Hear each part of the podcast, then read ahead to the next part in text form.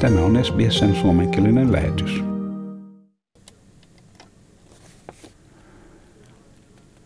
Tervetuloa SBS-uutisten uuteen Hetki ajassa podcast-sarjaan.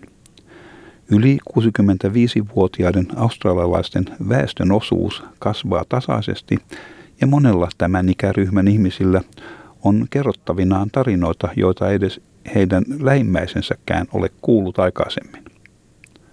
Yksi heistä on Jean McPhee, joka kiivettyään ensimmäistä kertaa lentokoneeseen jäi kerralla loukkuun ja mikä johti hänet hankkimaan lentäjän lupakirjan ollessaan vielä teini-ikäinen 1940-luvulla. Siitä syntyi elinikäinen kiinnostus ilmailuun, mikä on edelleen ala, millä naiset ovat aliedustettuina.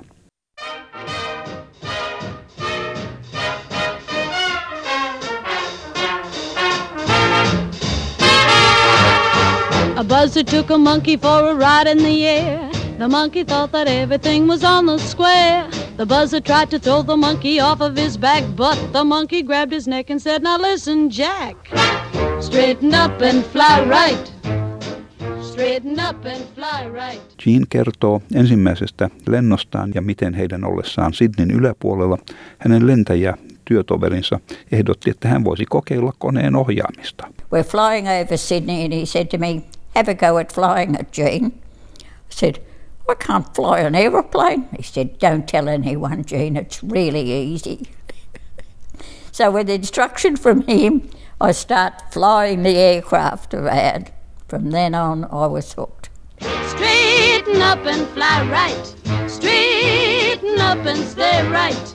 Straighten up and fly right. Cool down, Papa, don't you blow your top. It was absolutely magical. I thought you looked down and you looked on the world, and no, it was good. So, anyway, he started to teach me to fly. Elettiin siis 1940-lukua ja Jean McPhee oli vain vielä teini-ikäinen mennessään ensimmäistä kertaa lennolle työtoverinsa kyydissä. Tässä hän kertoo, miten tämä hänen elämänsä kiinnostuksensa sai alkunsa. Our squadron leader, Jim Marks, came back to work. Now, he was always asking all the men in the factory to go flying with him because you must fly to keep your pilot's license. Well, none of the men had money to pay for flying, but he never ever asked me. I was the only girl. One day I plucked up courage and said, Mr. Marks, would you take me flying? He looked at me and said, You pay for the aeroplane. I said, I'll play for the aeroplane. He said, be at Mascot at 7 a.m. and I'll take you flying. So I managed to get out there at 7 a.m. and he took me flying. It was wonderful. Siitä hetkestä alkaen kaikki ylimääräinen raha meni lentämiseen ja hän oli myös päättänyt hankkia yksityislentäjän lupakirjan. Lupakirjan saanti oli yksi hänen elämänsä kohokohtia. This is my actual pilot's license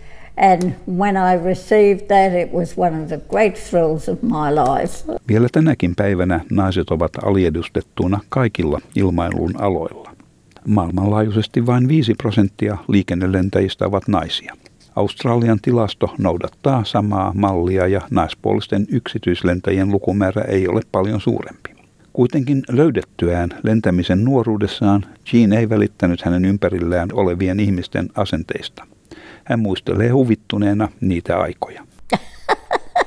They were quite surprised to tell you the honest truth, but you know, one of those things, isn't it? I'm afraid my husband's family were not impressed.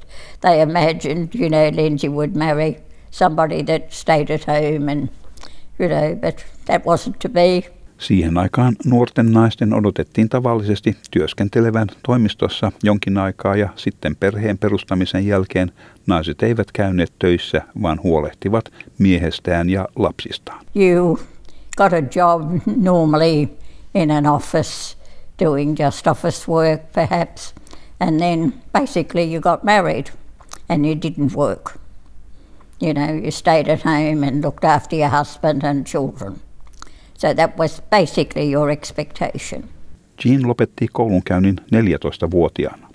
Hankki itselleen sihteerin koulutuksen, mutta huomasi aikaisessa vaiheessa, että se ei ollut hänelle mieluisaa työtä. I thought this is not what I want to do with the rest of my life, so I changed and went into accounting.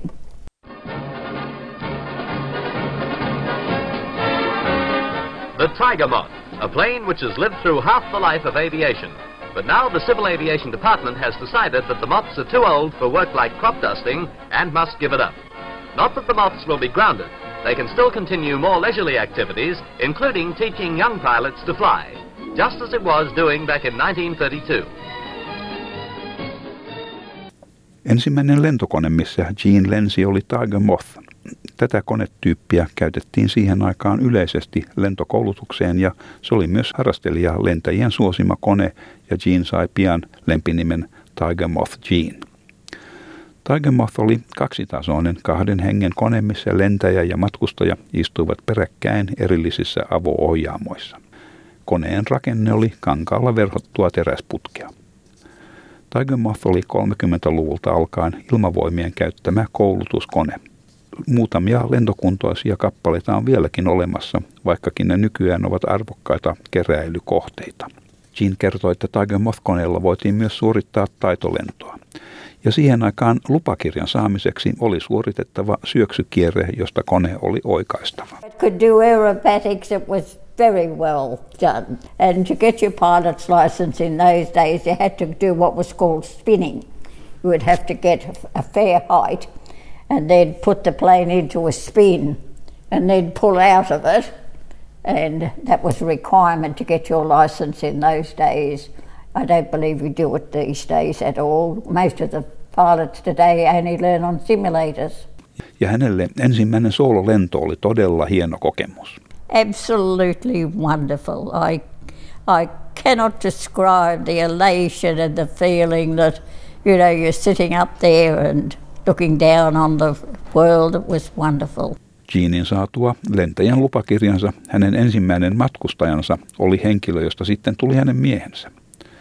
Ainoa ongelma oli, että hän joutui luopumaan lentämisestä. Ja siihen oli yksinkertainen syy.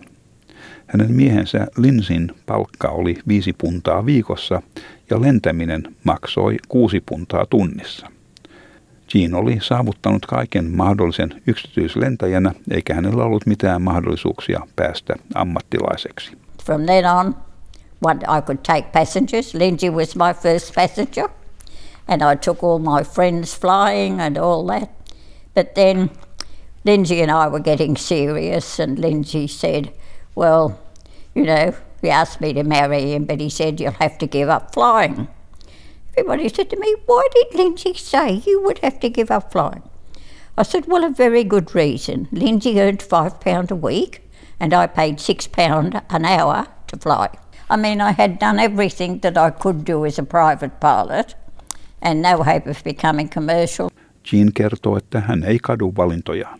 Se oli kallis harrastus ja jos hän työtoverin kautta ei olisi sattunut kiinnostumaan lentämisestä, hän tuskin olisi edes aloittanut sitä. You know, it was a very expensive hobby. And uh, I say, if Jim hadn't have probably come to work, Jim Marks, the squadron leader, I would probably have never got into it. But that's life, isn't it? Vaikka lentämisen kustannukset vaikeuttivat harrastusta, hänen kiinnostuksensa kaikkeen, mikä liittyy ilmailuun, ei päättynyt siihen. Hän oli Australian naislentäjien yhdistyksen ensimmäisiä jäseniä ja hän edusti usein yhdistystä konferensseissa ja matkusteli silloin tällöin muiden ohjaamissa koneissa.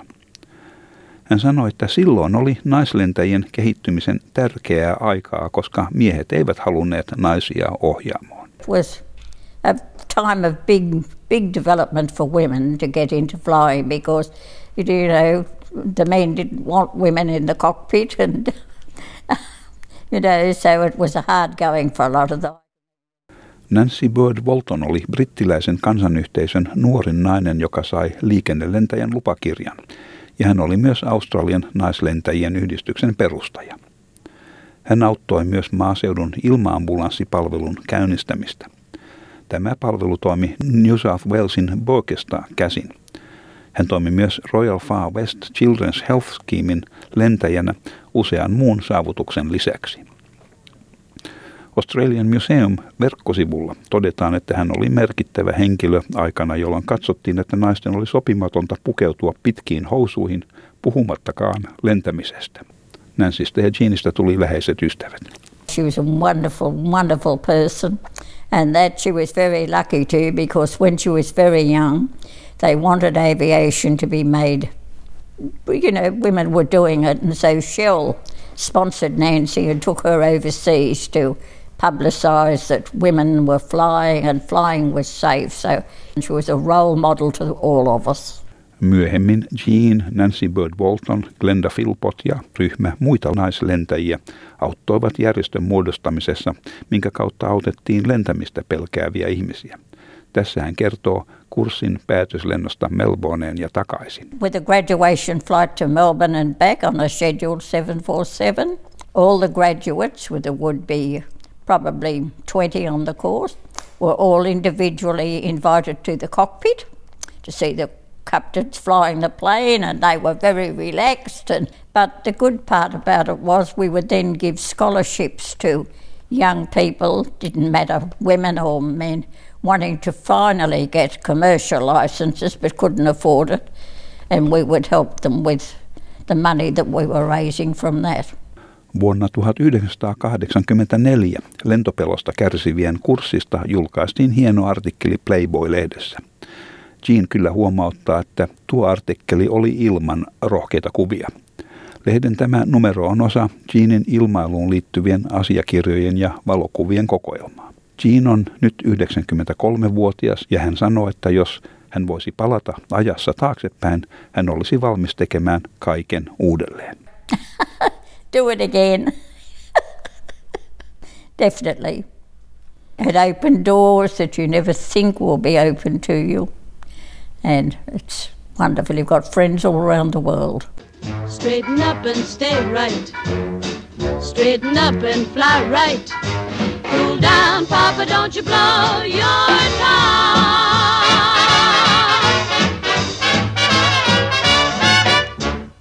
Tämän jutun toimitti SBS-uutisten Peggy Giacomelos.